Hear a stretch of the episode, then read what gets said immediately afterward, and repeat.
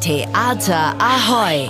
Alles zu Hamburgs Theatern bei Ahoy Radio. Termine, Kritiken und Verlosungen. Hier bekommt ihr einfach alles. 14 Jahre hat er den Berliner Tatortkommissar Felix Stark gespielt. Nun schlüpft Boris Ajinovic in die Rolle des Angeklagten. Aber nicht im Tatort, sondern in dem Theaterdrama Diese Geschichte von Ihnen von John Hopkins. Hier gerät der Angeklagte Baxter unter die Fittiche des Kriminalbeamten Johnson. Baxter wird verdächtigt, eine Serie grausamer Verbrechen begangen zu haben. Besessen von dem Wunsch, ihn zu überführen, neigt Johnson dazu, unprofessionell vorzugehen und es kommt zu Gewalt, die der Angeklagte nicht überlebt. Ich wollte von Boris Ajinovic wissen, was denn überhaupt an dem Vorwurf dran war. War der Angeklagte wirklich schuldig? Die Rolle offenbart sich nicht wirklich.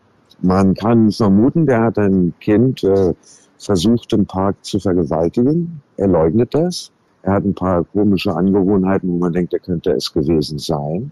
Und er ist eigentlich wenig auskunftsträchtig.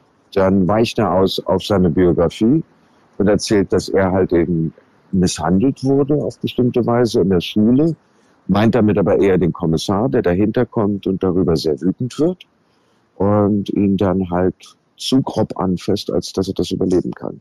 Und am Ende weiß man nicht, war er es oder war er es nicht. Das kann sich jeder ausdenken. Am Ende geht es vielleicht gar nicht darum, sondern was dieser Kerl in dem Kommissar ausgelöst hat, der sehr viele Probleme hat in seinem Leben. Bereits als Kind hat der Kommissar schreckliche Dinge erfahren müssen. Zum Zeitpunkt des Verhörs ist er am Abgrund. Die düsteren Fälle, mit denen er sich kontinuierlich befasst, machen ihm wirklich zu schaffen. Seine Ehe ist kaputt, er trinkt zu viel und im Job läuft es nicht gut. Auf der anderen Seite ist dieser mysteriöse, schwer greifbare Angeklagte. Ich stelle es mir ziemlich schwierig vor, eine Rolle zu spielen, die so viele Fragen aufwirft. Wie sieht das Boris Ajinovic selbst? Das ist jetzt richtig Arbeit, finde ich, weil wir ja vom Text her gar nichts über diesen Menschen wissen, weil der sich ja nicht offenbart. Und ähm, da eine Logik reinzubekommen oder eine Spielweise reinzubekommen, die dem Naturalismus entspricht, oh, jetzt widerspricht er sich. Wieso widerspricht er sich? Macht er das mit Absicht? Legt er eine falsche Fährte? Ist er jetzt manipulativ? Ist er so manipulativ, dass man es gar nicht merkt? Ist er so manipulativ, dass er es selber nicht merkt?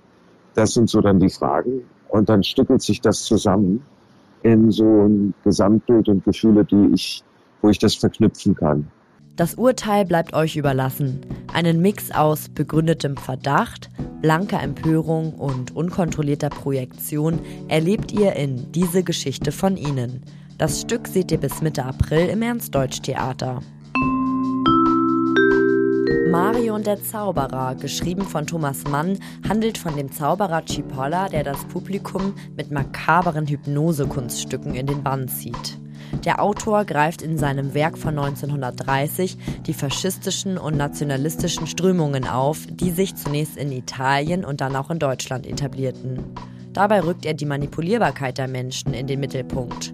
Die Theaterfassung ist nächste Woche Mittwoch und Donnerstag unter dem Namen Bühne Cipolla in den Hamburger Kammerspielen zu sehen. Zu erwarten sind dichterische Worte in Kombination mit einem Figurenspiel sowie ganz viel Live-Musik. Ein Theaterabend der besonderen Art. Eben habe ich erzählt, dass Boris Ajinovic ganze 14 Jahre Tatortkommissar war. Genauso lange arbeitet die Regisseurin Anja Hohmann plus Team schon mit der Partnerschule des St. Pauli Theaters zusammen. Das ist die Stadtteilschule am Hafen. Jedes Jahr inszenieren sie ein neues Theaterstück.